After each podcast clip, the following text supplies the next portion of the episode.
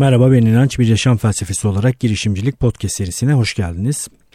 Arada bir e, çocuk eğitiminden de bahsediyorum. Niye bunu yapıyorum? Çünkü ben bir çocuk yetiştiriyorum, Ediz'i yetiştiriyorum. Hepimizin işi olması gerektiğini düşünüyorum bunun. E, çocuğu olanlara fayda üreteceğini düşünüyorum. Çocuğu olmayanları çocuk yapmaktan vazgeçirmeyi planlıyorum. e, ya da en azından bu işin ne kadar zor olduğunu anlayıp gerçekten bu işe gönül vereceklerse yapmaları yönünde biraz daha onları bilgilendirmeye çalışıyorum diyebilirim. Gerçekten çok zor bir iş.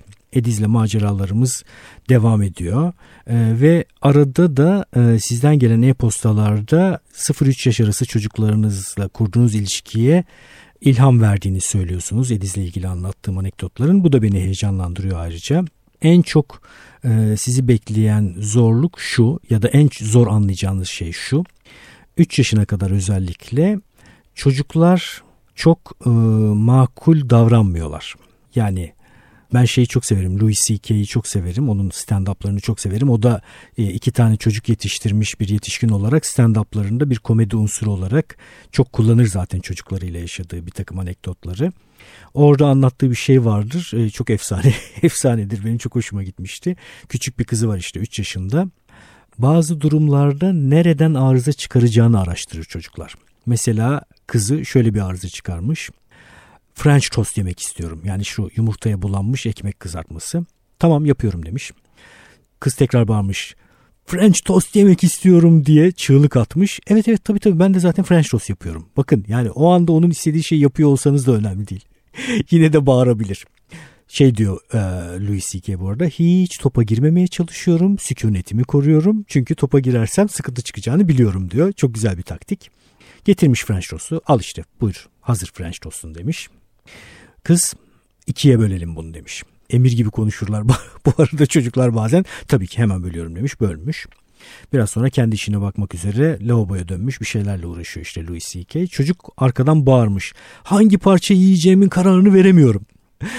Dönmüş Louis C.K.'ine. Ha evet evet gerçekten çok haklısın. Çok e, tereddütte bırakan bir şey insanı. Yani benim önerim şu parçayla başlaman. Aslında ikisi de birbirinin aynısı. Birbirine eşit parçalar. Hiç önemi yok ama tabii sen bilirsin diye e, bunu yapmış.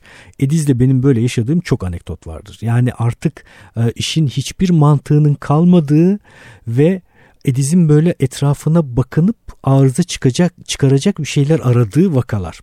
Şimdi çocuk tabii ki bunu e, sizi gıcık etmek için yapmıyor. Böyle bir ihtiyacı var. 2 yaş civarı özellikle değilleme yoluyla, e, red yoluyla kendi kimliğini kurmaya çalışıyor. Kendi isteklerini kurmaya çalışıyor. Bunu da bir tarafı değilleyerek yapıyor. Değilleyecek hiçbir şey bulamazsa da e, çok basit şeyleri değilleme yoluna gidiyor tabii ki. 3 yaşa kadar dolayısıyla çocuğu e, aklı başında e, makul mantıksal tartışmalara girilebilir bir varlık olarak görmemek gerekiyor. Bu onun eksikliği olduğu için değil. Sadece bu dünyada öğreneceği tonla şey var. 3 yaşına kadar öğreneceği şeyler sıralamasında empati mesela öncelikli değil. Çünkü beyindeki empati ile ilgili bölge de çok sonra gelişiyor. Empati kurmasını da beklemeyin. Yani vurdu sizin üzerinize bir şey attı diyelim ki canınız yandı Tabii ki bunu atmamasını öğretmeniz gerekir ama bak ben de senin üzerine bir şey atarsam senin de canın yanar. Onun için senin de bana bir şey atmaman gerekir tarzı bir mantığı kullanmanızın hiçbir anlamı yok. Çünkü bu anlaşılır bir şey değil onun açısından. 3 yaşa kadar onu özel bir ve sürekli öğrenen bir varlık olarak görmek gerekiyor ve çok sabırlı olmak gerekiyor. Benim kendimi rahatlatmak için kullandığım bir şey var. Ben kendime şunu söyledim. Beklentileri yönetmek önemli çünkü. Yani kendinizi, etrafınızı ve çocuğu mutsuz etmek istemiyorsanız sizi nelerin beklediğini biliyor olmanız ve bunun keyfini çıkararak yaşamanız ve bunu böyle çerçevelemeniz önemli. Ben mesela kendimi bir test aracı olarak şunu koydum. Ne zaman ki Ediz'le biz saklambaç kuralları içerisinde mantıklı bir saklambaç oynamaya başlarız o zaman biraz daha Ediz'le mantıklı tartışmalar yürütebiliriz dedim.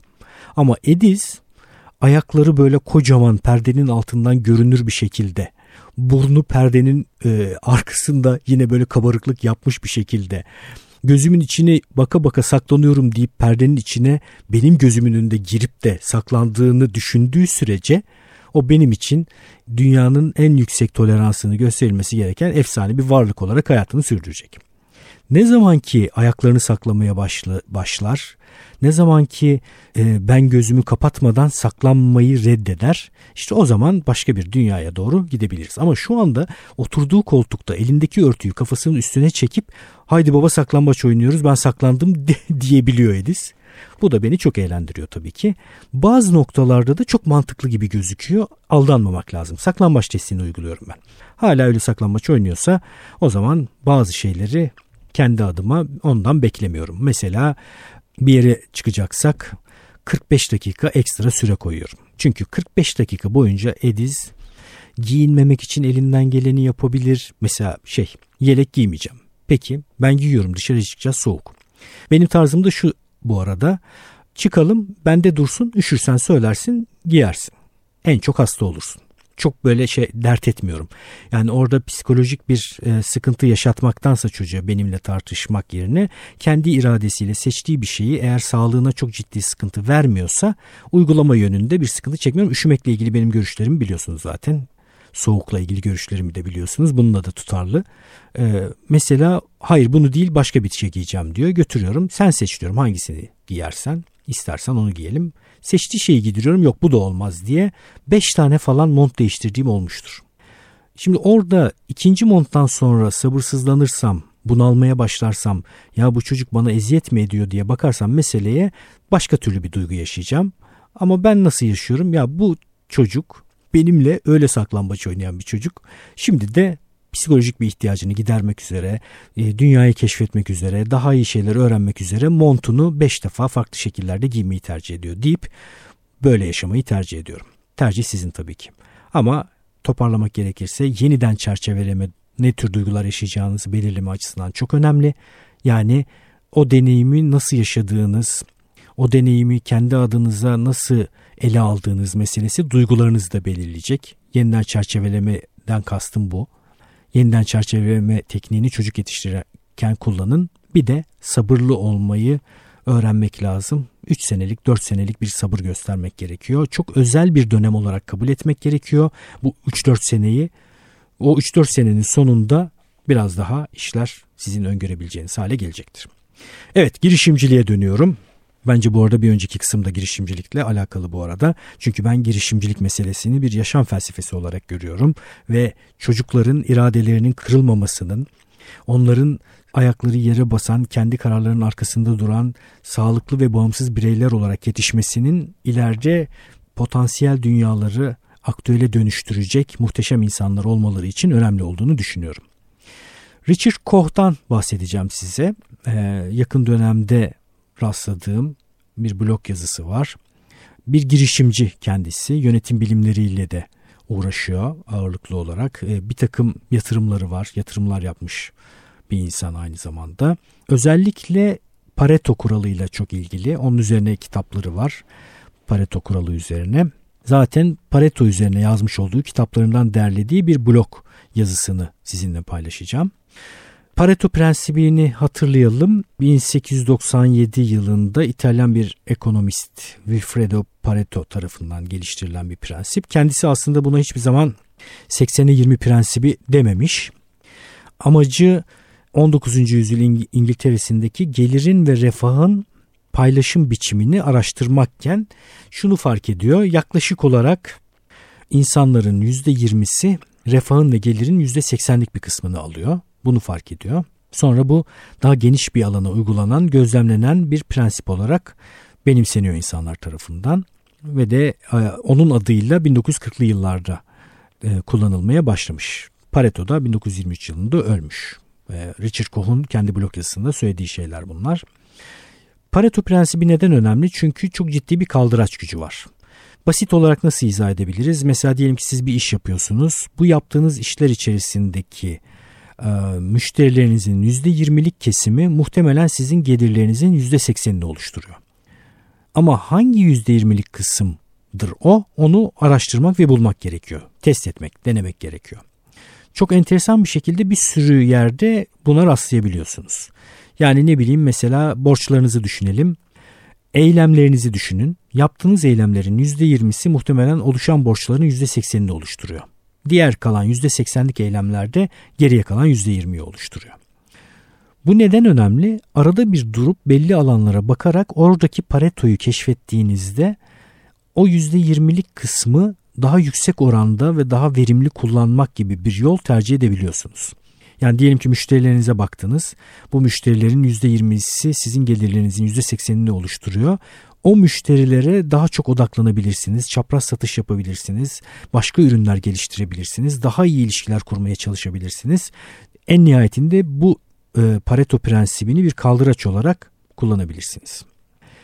Bununla ilgili söylediği e, bir takım öneriler var. Tartışmaya açık olarak ve düşünmeye açık olarak e, her önerisini kabul ediyorum anlamına gelmez.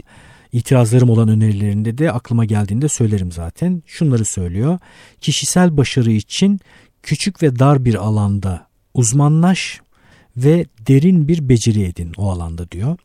Özellikle bunu sevdiğin bir alanda tercih et, tutkun olan bir alanda tercih et bu beceriyi o tutku alanı içerisinde üret diyor. Bu zaten hep söylenen bir şey. Akış teorisinde de bu var. Sizi akışta tutan bir alanda eğer tercih ederseniz bu niş alanı, dar alanı zaten başkaları için iş olan şeyler sizin için keyif olduğu için yine oradan da bir kaldıraç gücü yakalamış oluyorsunuz. Bir de Naval'ın söylediği gibi uzun süreli, uzun soluklu, uzun dönemli oyunlar oynamaya müsait bu alanlar. Tutku olduğu için sizin için aceleniz olmadan rahat bir şekilde oynayabilirsiniz. Müzakerelerle ilgili de bu söylenir bu arada. Pazarlık gücü en yüksek olan insan acelesi olmayan insandır. Bir pazarlıkta ya da bir müzakerede nefesini en uzun süre tutan kişi en kazançlı olan kişidir. Özellikle kariyerinizin erken kısımlarında kendinizin patronu olun diyor. Yeni refahın büyük bir kısmı girişimciler tarafından oluşturuluyor diyor. Yani tabii ki başka bir özel kategori de var işte spor yıldızları, yazarlar, sanatçılar, performansçılar.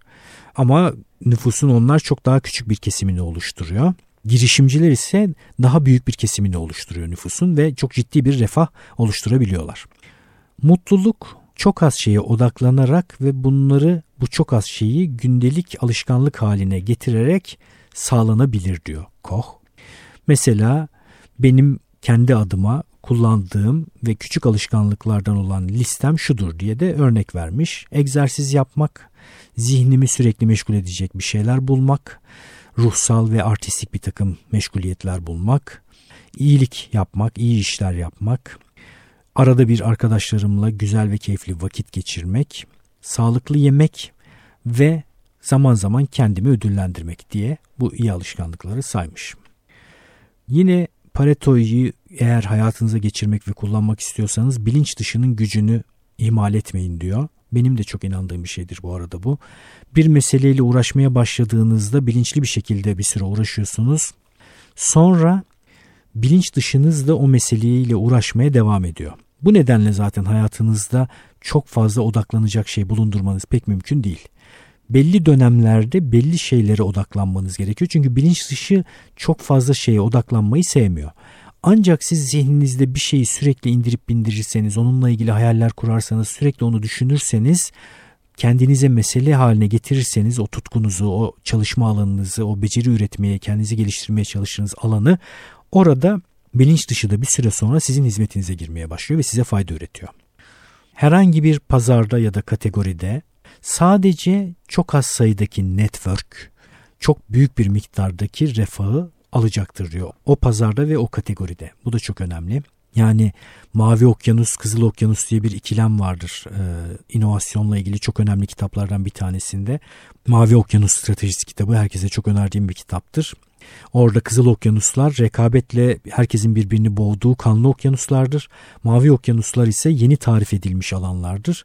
Ee, bana onu çağrıştırdı. Eğer kendiniz yeni alanlar tarif etmiyorsanız maliyet odaklı fiyatlandırmalar yaparak sürekli insanların indirim yaparak birbirini kırdığı bir takım sektörlere mahkum hale gelmiş oluyorsunuz.